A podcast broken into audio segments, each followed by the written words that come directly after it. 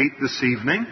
And if you're with us and you don't have a Bible tonight, men are coming up the aisles right now with Bibles. Just wave to them and they'll get a Bible into your hands and you'll be able to follow along with us uh, with your eyes rather than just listening uh, to me speaking and trying to process, process it in that way alone. Sunday nights we go through the Bible from Genesis to Revelation and currently in Nehemiah chapter 8. And we stopped at verse 8.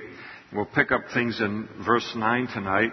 But I wanted to just read one other thing last week as we were looking at this Nehemiah chapter 8 verse 8, this great uh, verse on teaching the Bible, which is not only helpful for those that God has called to teach the Bible, but also helpful for me when I'm sitting and listening to Bible teaching to understand what they're supposed to be doing and aiming at. Because sometimes I can bring in my flesh wrong expectations to the whole thing, and uh, rather than uh, what uh, is supposed to be happening there. And I remembered an illustration that I just wanted to share as an encouragement uh, tonight. Uh, and, and, the illustration related to the importance of the Word of God and all is, it goes like this. There was a churchgoer who wrote a letter uh, to the editor of a newspaper, the town he lived in, and he complained that it made no sense to go to church every Sunday. He said, I've gone for 30 years now. And in that time, I've heard something like 3,000 sermons, but for the life of me, I can't remember a single one of them. So I think I'm wasting my time and the pastors are wasting theirs by giving sermons at all. Well, this really started quite a controversy in the letters to editor column of the little town, uh, much to the delight, of course, uh, to, uh, of the editor. And so it went on for weeks and weeks until someone wrote this letter. I've been married for 30 years now. And in that time, my wife has cooked some 32,000 meals. But for the life of me, I cannot recall the entire menu for a single one of those meals. But I do know this. They all nourished me and gave me the strength I needed to do my work. If my wife had not given me those meals, I'd be physically dead today. And likewise, if I had not gone to church for nourishment, I would be spiritually dead today. So I think it's, the Lord has actually brought that to my remembrance. Yeah brought that illustration, I heard it years and years ago, to my remembrance every so often, uh, both as a listener and then as a Bible teacher, and it's a great encouragement. So it's always the Word of God is doing its work. Sometimes it's a little like broccoli. Sometimes it's like meat and potatoes. Sometimes it's just like gravy. And I, I like angel food cake, heaps of angel food cake and sweets and all of that. But uh, sometimes we get that in its measure too, but not as much as sometimes I'd like. So we come here now to uh, chapter 8, uh, verse 9, and we remember that the wall has been built uh, by Nehemiah in the city of Jerusalem with the help uh, of the people. The children of Israel have returned to their cities and their homes. But upon doing that, there was just this kind of move of the Holy Spirit within them that God has done something very, very great here that we do not want to end. And so there was that recognition in their recent history following their Babylonian captivity and return to the land. There was the recognition that God had allowed Zerubbabel to come back and to rebuild the temple, and that was God's work. That was an encouragement to the Jewish people that God was going to reestablish them in, in some measure back into the land at that time. And then God sent a little while after that, some years, uh, Ezra the priest to come and teach the Jews the law of Moses and how they were to live their lives and to worship the Lord at that temple that had been built. And now the third person that he had sent, God sometimes works in threes, he sent Nehemiah for the rebuilding of the physical wall of Jerusalem. And so they recognized this as an encouragement on the part of God toward them that God is at work. He wants to reestablish a Jewish presence in Jerusalem and in Judah. And so uh, they they recognized that in, in order for them to be thoroughly established, it was going to require more than a temple. It was going to require more than even knowing the Word of God. It was certainly going to require more than having a physical wall built around the city.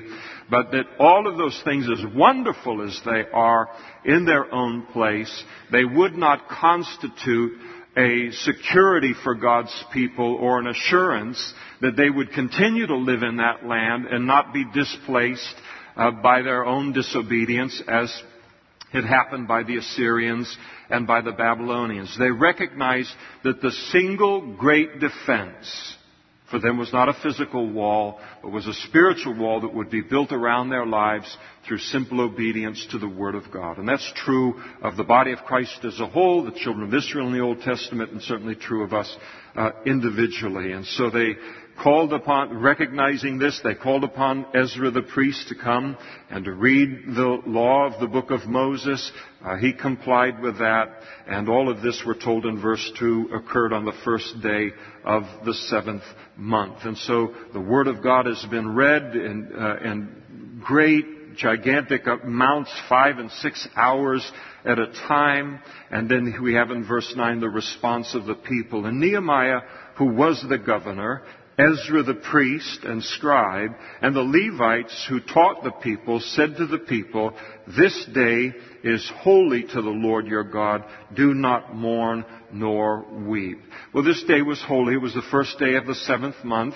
And so it was holy in that it is, it was, and is uh, the, the, day of the Feast of Trumpets in the Jewish religious uh, calendar. But it was a holy day more than just uh, on the basis of that ancient feast. It was holy in the eyes of God because of the hunger of God's people for not only God's Word, but an eagerness then to obey the Word of God. And God was giving them understanding of the Word. This was a beautiful day that was occurring. And so they said, this day is holy to the Lord your God. Do not mourn nor weep. For all the people wept when they heard the words of the law. And then he said to them, Nehemiah, go your way, eat the fat. They weren't worried about that in those days. That means go ahead and eat the meat and all the fat that's around it. All right, let's head out back and do that. So they're having a big barbecue here and a great celebration. Eat the fat, the meat, drink the sweet, and send portions to those for whom nothing is prepared, the poor who didn't have any food to bring to the celebration. For this day is holy to the Lord. Do not sorrow, for the joy of the Lord is your strength. Now, what had happened to these people is something that happens in all of our lives, at one time or another, and probably continue, continually through our Christian lives. Here they sat, and this Word of God is being spoken to them. And the Word of God uh, lays out a very high and a very holy standard for God's people. God has a high standard for our lives, but He also gives us a very great power of the Holy Spirit to live up to that standard. So they're listening to the, the high standard of the Word of God, and then they're putting their lives up against the measure of that standard. And when they saw how far below that standard they had been living as a people, but also individually, they began to weep. They began to sorrow over their sin.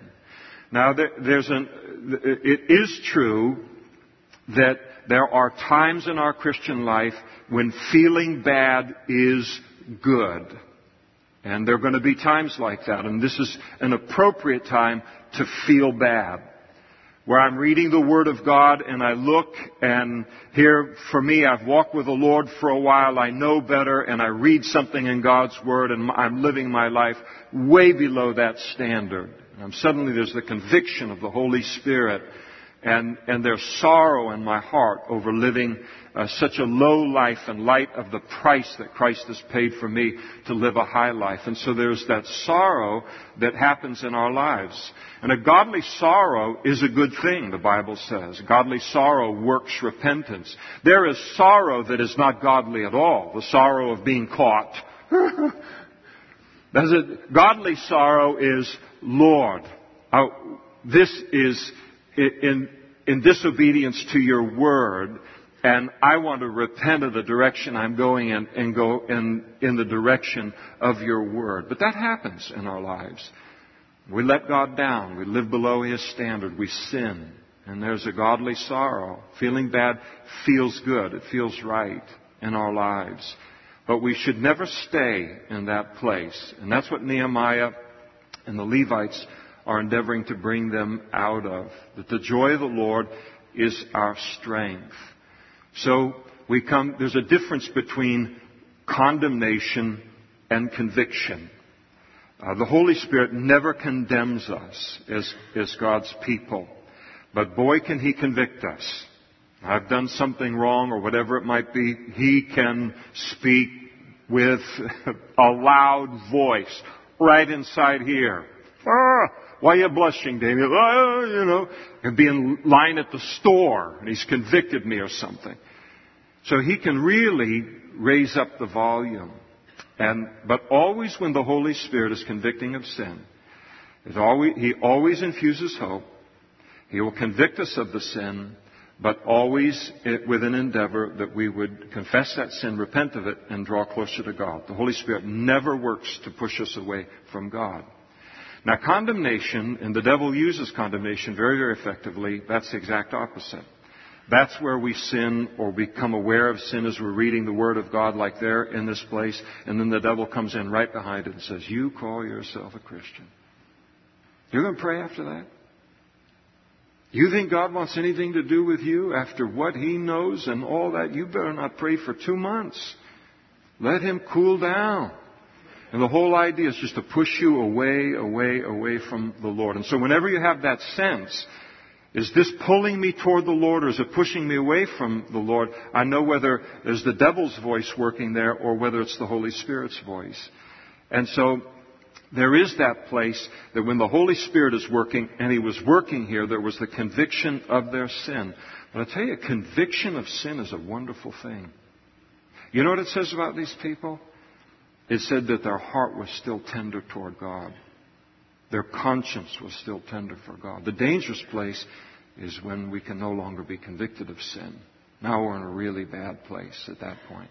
Because God's got to bring in like dynamite to get through to us. And He's got a lot of dynamite. He'll do whatever He needs to do. And so here is this thing though where the Holy Spirit convicts us of our sin, but it's never to stop there. We go to the Christian bar soap. 1 John 1 9, if we confess our sins, He's faithful and just to forgive us of our sins and to cleanse us from all unrighteousness.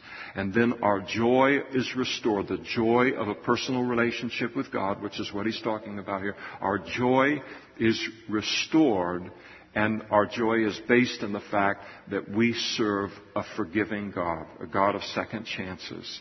And, but we will never experience that joy short of confessing our sin and repenting.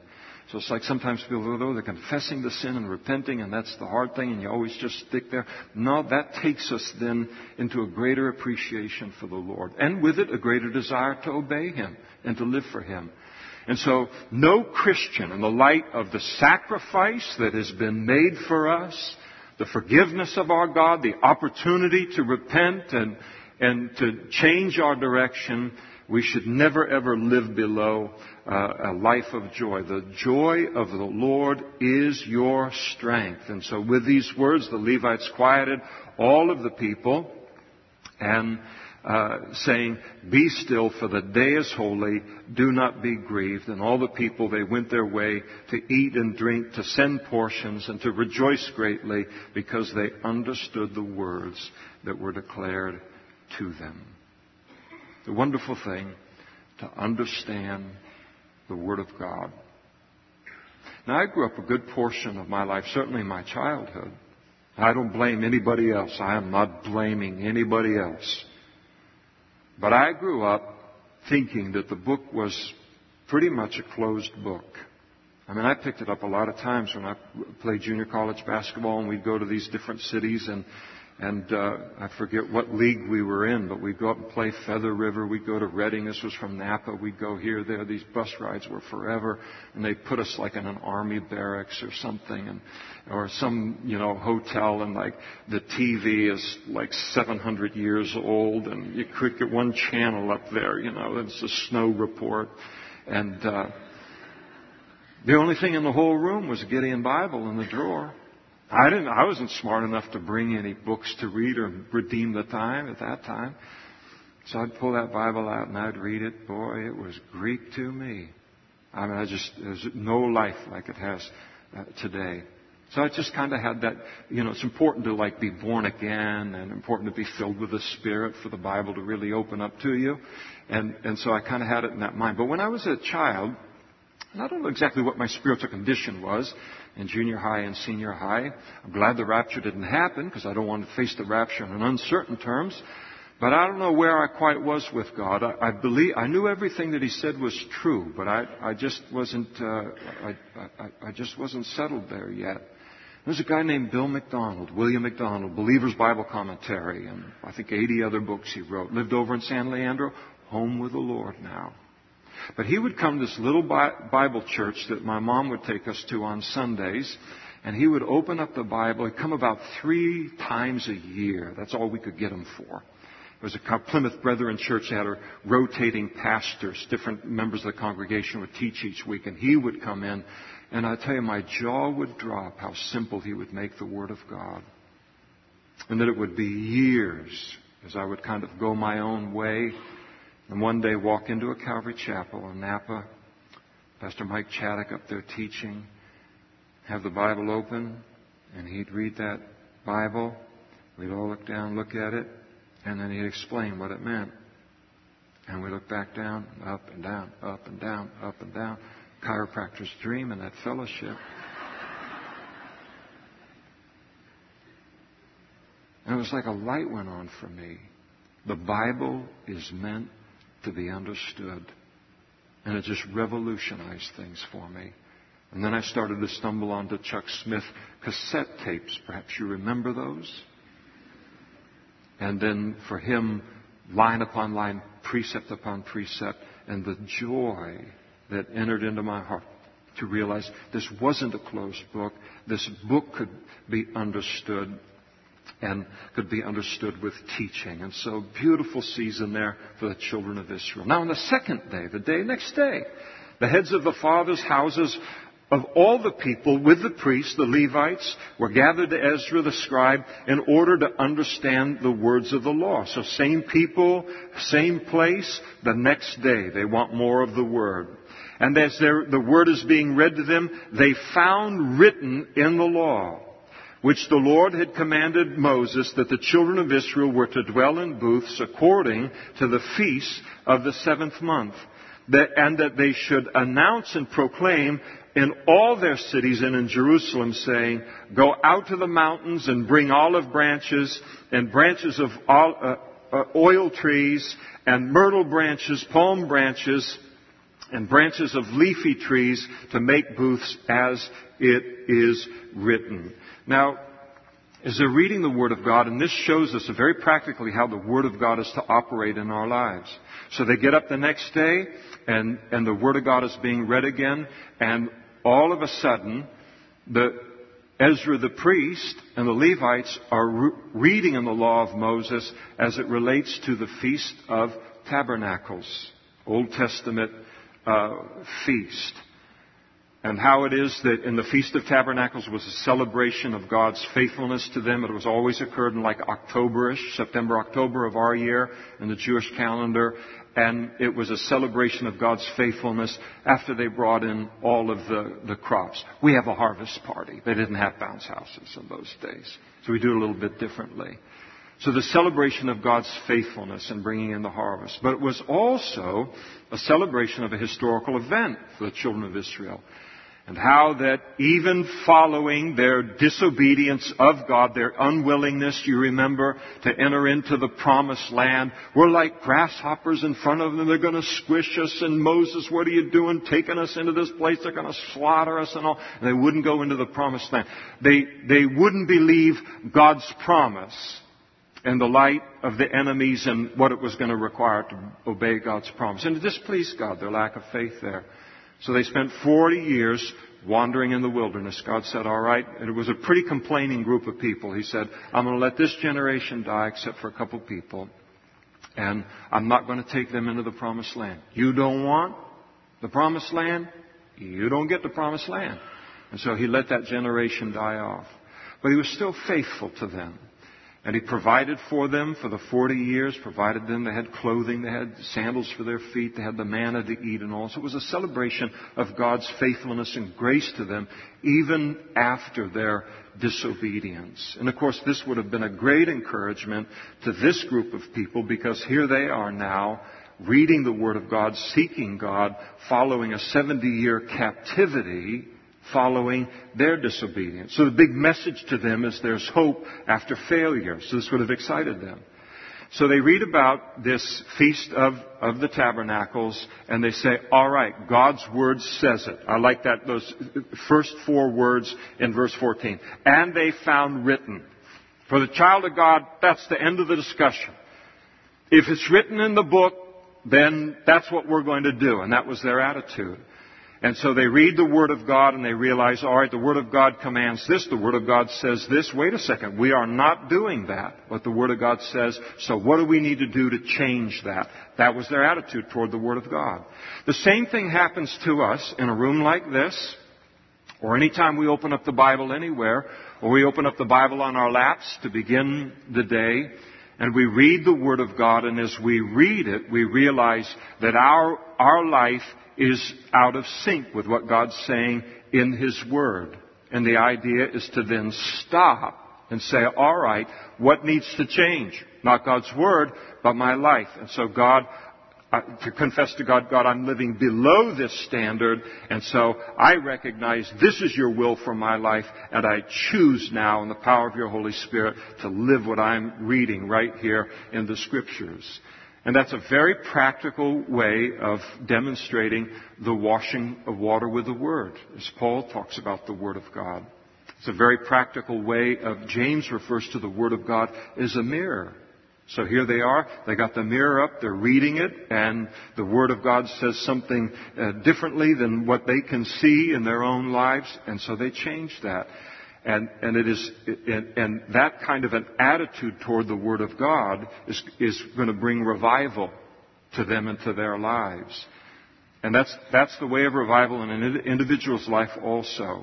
Where the Word of God doesn't become something that's dusty in the corner of our house or something that I just out of duty plug through every day, but just living with it. And Lord, alright, speak to me and anything your word says that my life isn't in line with, I'm going to, uh, in, in your grace, I'm going to make that change. Very, very healthy attitude toward the Word of God. And important that we have that same attitude as well. And so the people then, God said it, we're supposed to obey it, so they did. And then the people went out and they brought them and they made themselves booths, each one on the roof of his house or in their courtyards or in the courts of the uh, house of the Lord, in the open square of the water gate and in the open square of the gate of Ephraim. And so the whole assembly of, the, of, those who had returned from the captivity, they made booths and they sat under the booths for since the days of Joshua the son of Nun, uh, that is the time of Moses, until that day the children of Israel had not done so. And there was very great gladness. And so here they are. They take some branches from, you know, the olive tree and then some branches from here and they make a little A-frame on the top of their houses. Their houses were flat, by the way. Don't you do this? and uh, or in the courtyards and they'd put kind of a little bit of a tent together on it and then the family would go inside and they would look up and it's still a very pleasant time of the year in Israel at this time, just like it is usually here in September, October. And they'd lie there at night, warm enough and all, and they'd look up and they could look right through the branches and see the stars and the moon and the whole thing. And they'd sit there and just look up and they would basically connect with a former generation of God's people and the remembrance of how good God had been to them and then how good He was likewise going to be uh, to, to them. And so it was just this kind of a practical, hands-on kind of thing of, of driving home that, that lesson to them. It must have been something to really sit and here's Junior, you know, maybe X number of years old, and you know, what do you think they thought about when they were out? Well, I don't know, you know, the whole way to teach the lessons of of the Jewish history really uh, would have been something to be a part of it. Now, when it talks about the fact that this feast hadn't been kept uh, from the time of Joshua, we know that it had been kept uh, historically, but it, it, appears that the writer is talking about the fact that uh, that it had never been kept with this kind of joy or this kind of emotion, and probably uh, never with this kind of a concentration of numbers. Everyone did it here in, in, uh, in, in, this context. And so it was a, a, very, very special time. And also, day by day, from the first day until the last day, he read from the book of the law of God, and they kept the feast seven days, and on the eighth day there was a sacred assembly according to the prescribed manner. And so they kept that um, that Feast of Tabernacles covered a period uh, of, uh, of several days from the 15th to the 21st of the seventh month. And so when they uh, when they read it on the second day, learned about how it was to be kept, gave them about two weeks to prepare, uh, and then they prepared it. And so it brings us to the 21st day of the seventh month. And then in chapter 9, now in the 24th day, so just three days later, uh, of this month, the children of Israel were assembled with fasting and sackcloth and with dust on their heads. And so this occurs just two days, three days after the Feast of Tabernacles. And there's a lot of events happening in that seventh month of uh, of, uh, of, for them at that time. So they're fasting. They've got sackcloth on. They've got dust on their heads. All kind of outward expressions of mourning and grief. And so there is this uh, kind of a, a spirit of repentance that is still on them. There's this uh, desire to turn from any disobedience in their life, to turn from any lukewarmness in their relationship with God. They're wanting everything that they can possibly have uh, with God. And then as a result of that, those of uh, Israelite lineage, they separated themselves from all foreigners and they stood and they confessed their sins and the iniquities of their fathers. And so there were leaders there that were among the children of Israel and even non-leaders, and they stood and, and they confessed uh, their sins of uh, disobeying God's law of separation from the pagan world, from the Gentile world. And the children of Israel were to separate themselves from Gentiles. Not all Gentiles was it required in the law, but to separate from those who were engaged in idolatry or who would tempt you into idolatry or a life of sin. And they had been violating that law in their lives, convicted by it. They confessed their sin and they turned away from it. And they stood up again, watching the Word of God in action in individual lives. And they stood up in their place and they read from the book of the law of the Lord their God for one fourth of the day. And then for another fourth they confessed and they worshiped the Lord their God. Again, the order is very important. The Word of God it's not the sole purpose of the Word of God, but one of the things that it does is it reveals God's will, His standard to us. So the reading of the Word of God, anything that it would expose as disobedience in my life, they wouldn't just close the book up and then that was it. There was a time given of response then to what they had just read where people could confess their sin, repent of of any sin that the Word of God had revealed and to make things right. And so very beautiful kind of order and structure to things. And then Jeshua and uh, all of these guys, and they're very important men. And they stood on the stairs of the Levites and they cried out with a loud voice to the Lord their God. And so here comes a prayer, and the Levites, and then the, the listing of, uh, of other names are listed here as well. And so they begin this prayer, uh, the longest prayer uh, in, in the Bible. And it's basically a recap of their history. Uh, some of you uh, that are familiar with the Old Testament, and you, you can even wonder, how many recaps of Jewish history are there in the Bible? Because you run into them fairly frequently. The answer to that is double jeopardy. Alex, I'll take recap of Jewish history for $10,000. The answer is eight. Eight times. And this is one of those eight times. And the recap of their history always was a recap of their failure and then a recap of God's greater grace to not allow failure and sin and the consequences of sin to have the final say in their lives. And so uh, here the leaders are essentially, and the people, they're confessing their long history of failure as God's people and then acknowledging God's mercy and long suffering in them. It's interesting as, you re- as we read through this, and we will essentially read through this in just a moment, but it's interesting to note how often as their failures are listed that God's grace is also introduced with words like but, yet, nevertheless. And so we'll notice those as we go through. God's grace, His mercy, having the final uh, say. Whatever their failure was, God's grace and His long suffering was greater still. And His grace really, really is amazing. So they begin with praise to God. Stand up and bless the Lord your God forever and ever. Blessed be your glorious name as they cried out to the Lord which is exalted above all blessing and praise. You alone are the Lord. It's a good verse for the Mormons. You have made heaven, the heaven of heavens, with all their hosts. We pray to the God who made heaven and the heaven of heavens. And the earth and everything in it, the seas and all that is in them, and you preserve them all. The host of heaven worships you. And so he begins as oh, most of these prayers begin with acknowledgement of the greatness of God. This is the great, this is how great God is, the, the God we are bringing our need to, the God that we're bringing our requests to, the God that we're bringing our problems and our worship and our praise to. Nothing too hard for Him.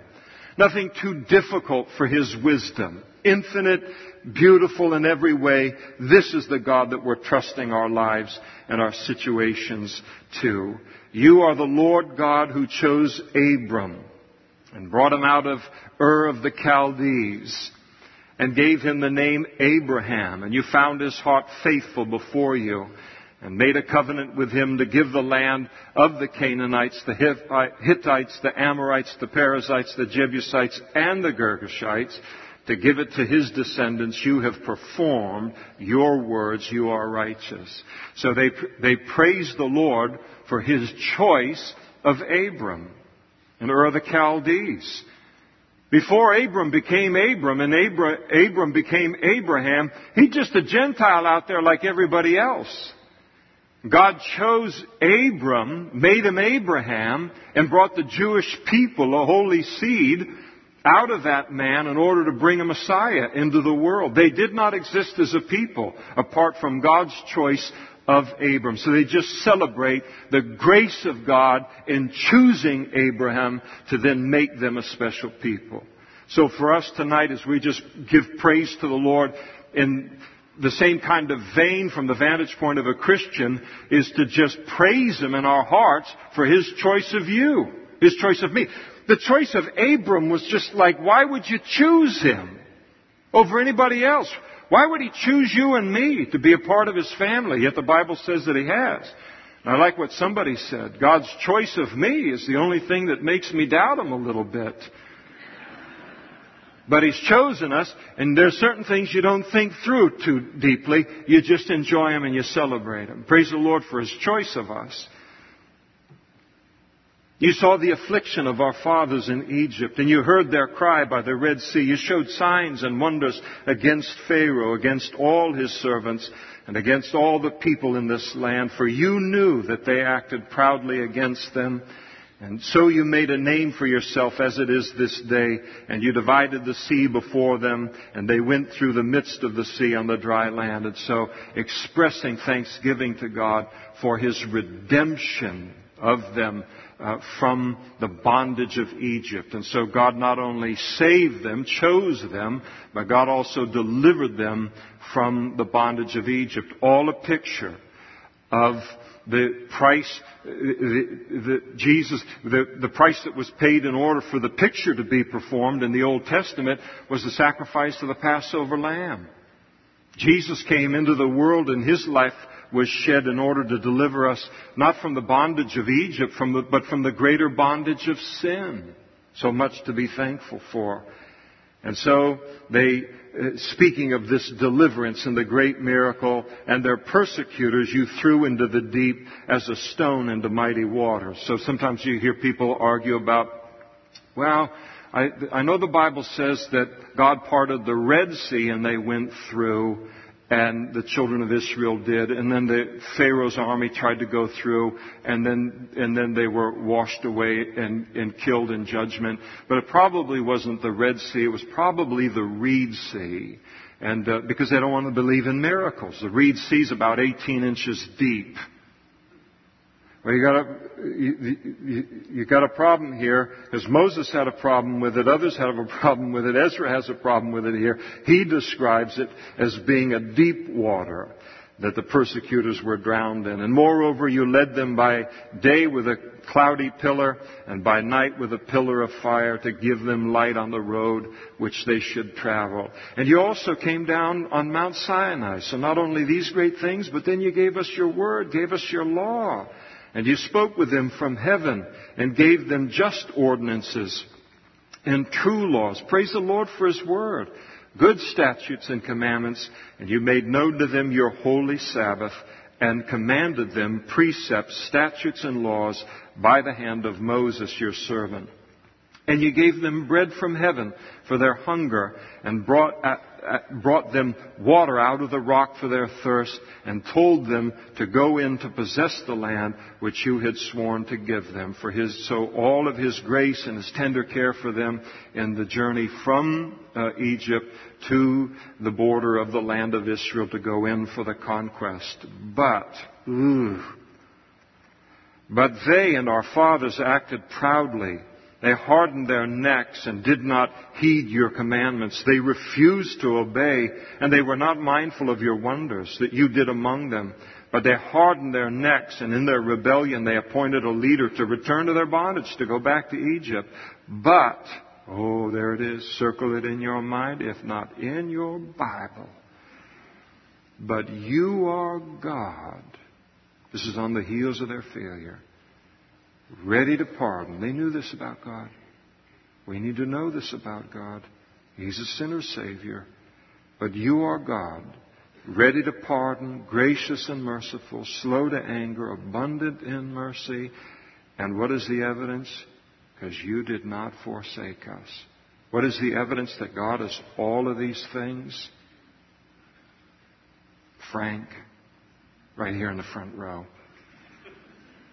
and me and you and every other Christian in the whole wide world. God bless you, Frank. Even when they made a molded calf for themselves and said, This is your God that brought you up out of Egypt and worked great provocations, yet, there's that word, in your manifold mercies you did not forsake them in the wilderness. The pillar of cloud did not depart from them by day to lead them in the road, nor the pillar of fire by night to show them light and the way they should go. You also gave them your good spirit to instruct them, and did not withhold your manna from their mouth, and gave them water for their thirst.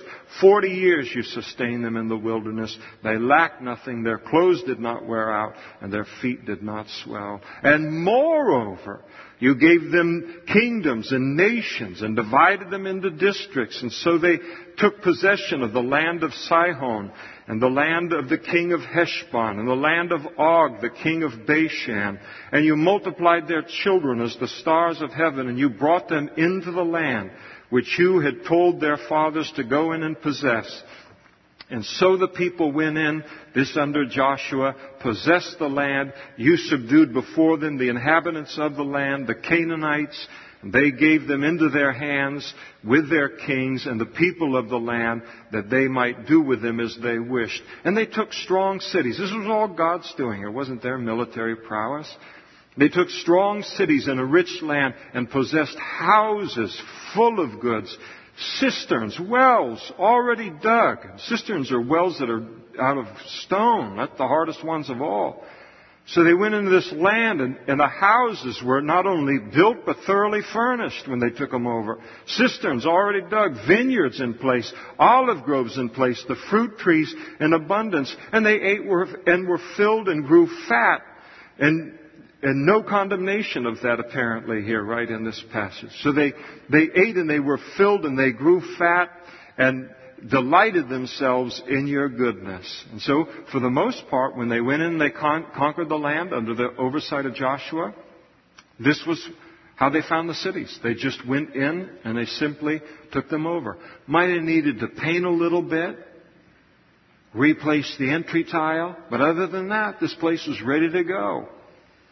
And it's all a picture of the, it, it, it, it's the, the, uh, the fullness of the land, the land of milk and honey, a picture of all of the promises that are ours. The land of milk and honey for the Christian is all of the promises of the New Testament. They all just sit there. They just sit there and they wait for us to come in and possess and inhabit, all because of the sacrifice of Christ. Nevertheless, oh boy, they were disobedient and rebelled against you. They cast their law behind, your law behind their backs, and they killed your prophets who testified against them. Speaking of the period of the judges, to turn them to yourself, and they worked great provocations, and therefore you delivered them into the hands of their enemies who oppressed them. In the time of their trouble, they cried out to you. You heard from heaven. And according to your mercies, you gave them deliverers who saved them from the hands of their enemies. But after they had rest, they did, again did evil before you, and therefore you left them in the hand of their enemies so that they had dominion over them. Yet, when they returned and cried out to you, you heard from heaven and many times you delivered them according to your mercies and testified against them that you might bring them back to your law. Yet they acted proudly and did not heed your commands, but sinned against your judgments, which if a man does, he shall live by them. And they shrugged their shoulders, they stiffened their necks, and would not hear. Yet for many years you had patience with them and testified against them by your Spirit and your prophets Yet they would not listen, and therefore you gave them into the hands of the peoples of the land, speaking of the Assyrian captivity, the Babylonian captivity. Nevertheless, here's another one of those beautiful words, but yet, nevertheless, in your great mercy, you did not utterly consume them nor forsake them, for you are God, gracious and merciful. And now, therefore, they come to the present tense of their need. Now, therefore, our God, the great and mighty and awesome God who keeps covenant and mercy, do not let all the trouble seem small to you that has come upon us our kings and our princes, our priests and our prophets, our fathers, and all your people from the days of the kings of Assyria until this day. All the problems that we've had since the Assyrians took the northern kingdom of Israel and then the Babylonians took the southern kingdom of Judah. So we've had problems since then. And then notice there's this qualifier. However, you are just in all that has befallen us. For you have dealt faithfully, but we have done wickedly. That's a very, very important. It's very important to be strong in the grace of God. But it's also very important for the backslider, and that's what they've been, is to not blame God in any way for the life that resulted from their disobedience or even for his active judgment that he can introduce into our lives to bring us back to Him. And it's great maturity on their part. God, we just got hammered like crazy in those years. But we don't blame you, not one bit for it. we did wickedly. Neither our kings nor our princes, our priests nor our fathers have kept your law, nor heeded your commandments and your testimonies, with which you testified against them for they have not served you in their kingdom, nor or in many good things that you gave them, or in the large and rich land which you set before them, nor did they turn from their wicked works. And here we are, servants today, and the land that you gave to our fathers to eat its fruit and its bounty. Here we are, servants in it and it yields much increase to the kings you have set over us. Lord, this is a great land to be in, but all of the wealth of it, all the blessing of it in, in many respects is going to the Persian Empire that rules over us. And it yields much increase to the kings you have set over us because of our sins. And also they have dominion over our bodies and our cattle at their pleasure, and we are in great distress. We have lost our sovereignty because of our sin. And because of all of this, we're just going to fold up the tent and call it quits. Now, there's always hope in a situation that God is involved in. And because all of this, we choose to make a sure covenant and to write it. Our, our leaders, our Levites, and our priests seal it. I said, in light of that long history, we choose a different course. And we choose on this day to commit our lives. We can't commit anybody else's life to the Lord. We can only commit our own life to the Lord. We commit this place, this point in time now, to serve you and what your word says, and let's see what kind of a history you will give us out of the history that we have had. And so they made that covenant with God, and we'll pick that up a little bit next time. One of the beautiful things about this particular prayer that they make, and it's a kind of an interesting, even introduction uh, to the Lord's Supper. When we here we have the symbols of Jesus' body and his blood, which we're going to partake of as Christians in just a moment. And the cross of Calvary, it, it speaks to us two great things. And I mean, the two great things almost seem like they're, um, you know, at, at polar opposites of the extreme of things, and yet they're so interwoven with each other. And Jesus hanging upon that cross, Jesus said, Do this in remembrance of me. Jesus hanging on that cross in order to provide us with the forgiveness of sin and to appease, to satisfy the wrath of God against our sin. Our sin was as bad as anybody else's sin. That cross reminds us of the seriousness of sin. No one can look at the cross of Calvary and say sin is no big deal. That's the fight that we have in the culture in the United States of America right now is not to get people to realize that they're sinners when they realize that the standard is perfection, but to get people to realize that sin is serious business with God. Just because it's not serious business in the world anymore doesn't mean that God has changed his attitude related to it. So the cross of Calvary reminds us of the seriousness of sin, but the cross also communicates to us the greatness of the love of God. And that God's love for us is greater than even our sin. He loved us and died for us when we were yet sinners. And all the way through this prayer, you see this um, strong, uh, on the part of those that are praying the prayer, this strong recognition of the seriousness of, of their sin and in their past. And, and and, and a, a real sober mindedness about disobedience. But interwoven throughout the whole prayer is a great, great confidence in the love and the grace of God. And in order for us as Christians to explore the fullness of the Christian life and to navigate this life on our way to heaven, it's important to realize that those two truths don't oppose one another, but that they're complementary. And that we need to possess both realizations in our Christian life and to realize that they can be equally recognized by a child of God. A child of God, a Christian, can have a great understanding and appreciation for the importance and the seriousness of holiness.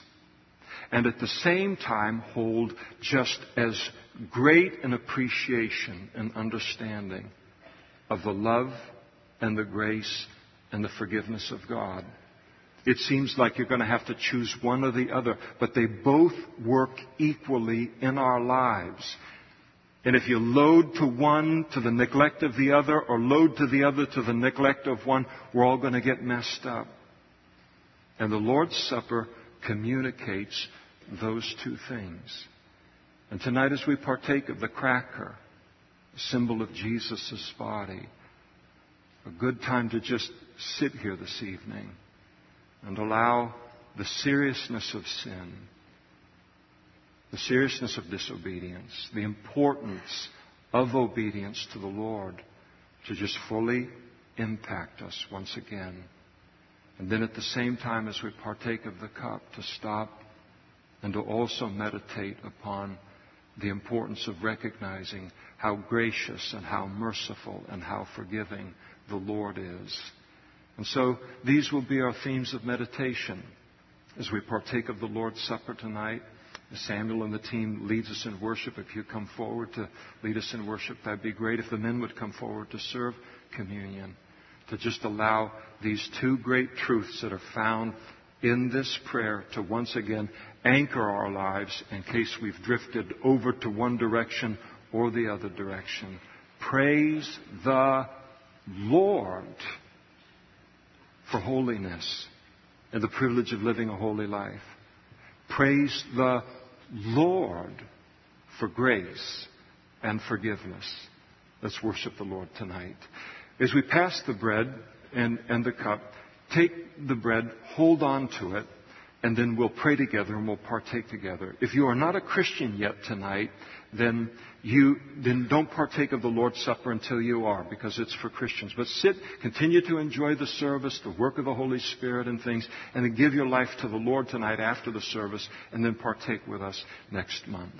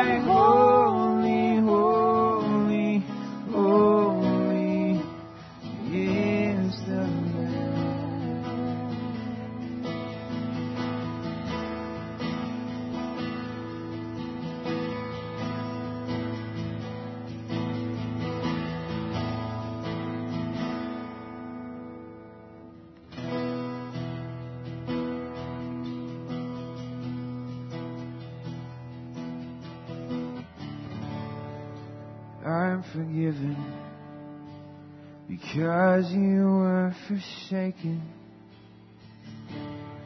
I'm accepted. You were condemned.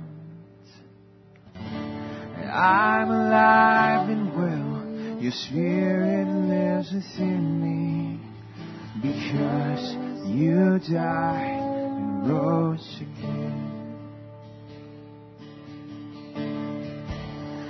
I'm forgiven because you were forsaken. I'm accepted. You were condemned. I'm alive and well. Your spirit lives within me because you died.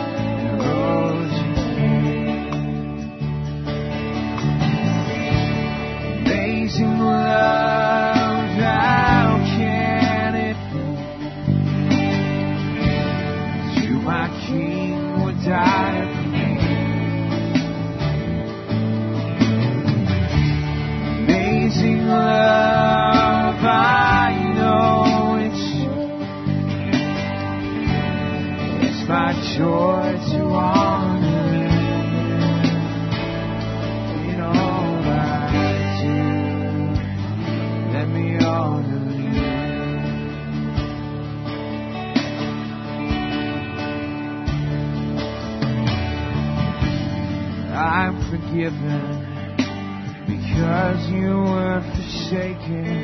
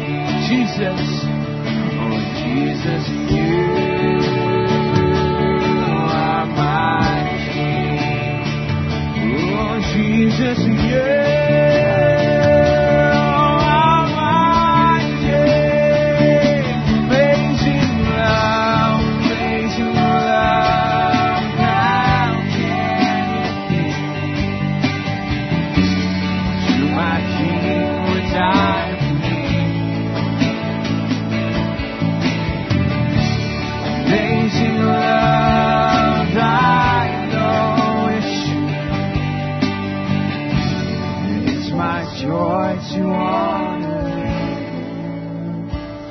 in all I do. Let me honor you.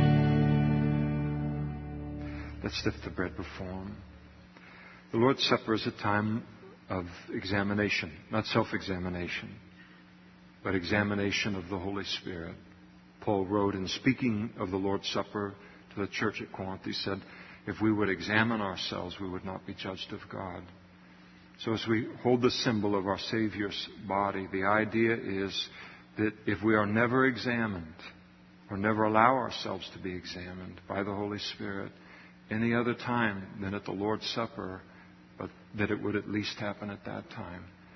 And so the idea is that following the partaking of the Lord's Supper and we head out to pick up our kiddos and go out to the car and on our way, is that no present tense, willful, deliberate sin would be able to survive this experience of partaking the Lord's Supper without sin being confessed to God, repented of, and a commitment being made to live a holy life in the power of the Holy Spirit. So as we hold this symbol of Jesus' body up to Him, I just want that to happen in any of our lives. It's kind of a wake up call. We can fall asleep to these things. The privilege of a holy life, the reputation of God is attached to our lives. We watched this week, for those of us who are news people, you watched a legend, Joe Paterno. Thought he was going to go down. I mean, what a difference 24 hours makes. Going to go down as the greatest football coach, college football coach in the history of college football. And then one little scandal breaks out that turns out to be a terrible, terrible scandal, and everything is turned upside down. Because this person's reputation was tied to this person's reputation who made this decision, and that reputation and our reputation is tied to Christ. So the importance of anything that is keeping us from a holy life tonight, to repent of it, confess it as sin to the Lord. We're going to leave out here from, from this room tonight as a people that are committed to that kind of a life. Let's pray together. Lord, we thank you for the privilege of holiness. We thank you for a Savior that has modeled holiness for us and the most attractive life that has ever been lived. We thank you for our Savior that has provided us with the forgiveness and the freedom from condemnation to allow us to live that kind of life. And the Savior who has provided us in the power of the Holy Spirit the ability and power to live a holy life. And we just choose, Lord, not grudgingly or having it put upon us in any way. We choose with thankful hearts tonight a holy life and commit, Lord, in your grace to being obedient to your word for your glory and the good of your reputation. Thank you, Lord, that you have tied our lives to that privilege of being a part of your reputation in this world. And we thank you that we can be an influence for good. We pray, Lord, that as sin has been confessed to you in this room tonight and repentance has occurred, we pray and ask as a church body that you would freshly refill us with the power of your Holy Spirit, baptize us with the Holy Spirit, giving us the will to do and the power to do of your good pleasure. We ask it in accordance with your word, Lord. We receive it now from heaven's throne. And we do so, Lord, in Jesus' name. Amen. Let's partake together.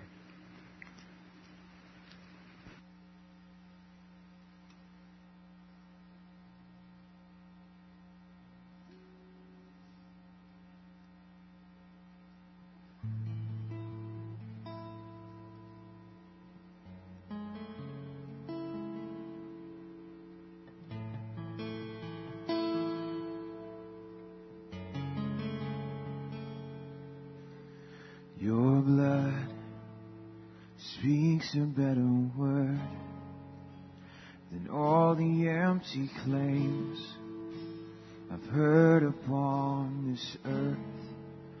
Speaks righteousness for me, stands in my defense. Jesus, it's your blood.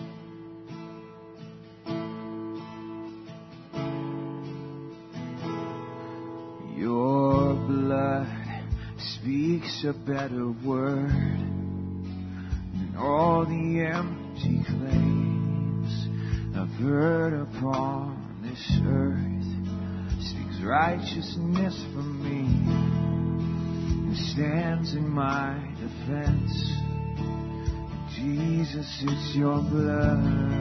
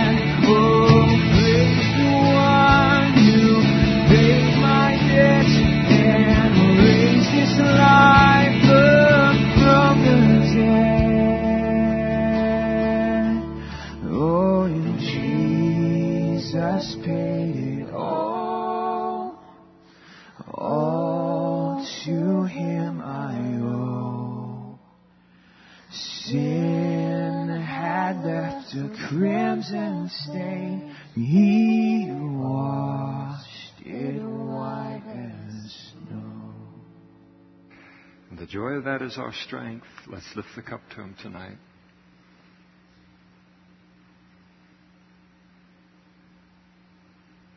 Father, we pray that you would look at our hearts and read our minds, as well as listen to my collective prayer tonight. We thank you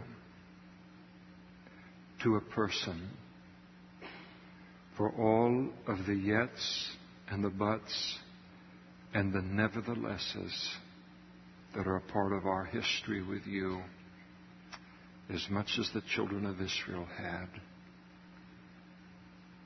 We give you praise and thanks, Lord, not just with our words, but from the bottom of our heart, Lord, with a gratitude that we cannot express in words for the greatness of your grace and mercy and love and forgiveness that you have shown us. Lord, we've noticed. We haven't noticed all of it, but what we have noticed makes us love you all the more, makes us so thankful for you, Lord, that you are a sinner's Savior, that your forgiveness is so great. Thank you for a sacrifice that was and is greater than all of our sins. Thank you for the precious blood of Jesus Christ tonight and the life that we live is a result. The freedom in our mind, the freedom in our heart from condemnation and from guilt. Thank you, Lord, for how His sacrifice has ministered to every need that we have. Thank you, Lord, tonight. From 4300 American Avenue, Modesto, California, 95356, we give you praise. And we do so in Jesus' name. Amen. Let's partake together. And let's stand together. If you're here, here tonight and you are not a Christian, as I said, we'd love to talk with you about giving your life to the Lord. There'll be pastors and men and women up in front immediately after the service. Come up and talk with us about Jesus, His life, His claims, what He has to say about you. And as the